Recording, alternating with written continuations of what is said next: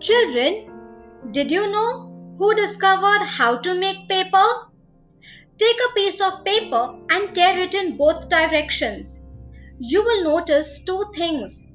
It tore more easily in one direction than in the other, and hair like fibers stick out from the edges of the tear.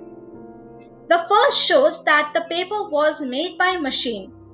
Otherwise, it would tear the same way in all directions.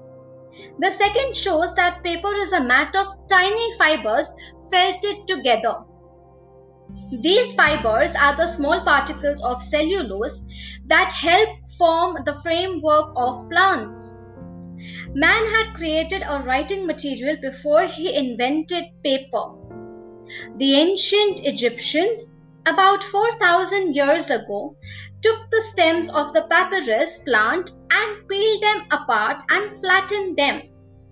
Then they laid them crosswise and pressed them down to stick them together.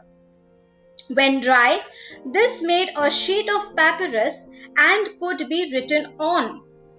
But it wasn't paper. This was invented in China by a man called Cai Lun. He found a way to make paper from the stringy inner bark of the mulberry tree.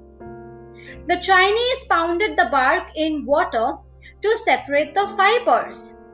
Then poured the soup mixture onto a tray with the bottom of thin bamboo strips. The water drained away and the soft mat was laid on a smooth surface to dry. Bamboo and old rags were also used.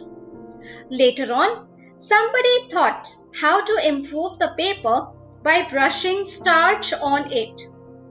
Chinese traders traveled far to the west and came to the city of Samarkand in Russia.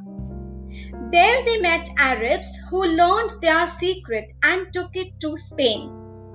From there, the art of paper making spread over Europe and to England. In time, all kinds of improved methods and machines for making paper were discovered. One of the most important, for example, was a machine developed in France in 1798 that could make a continuous sheet or web of paper.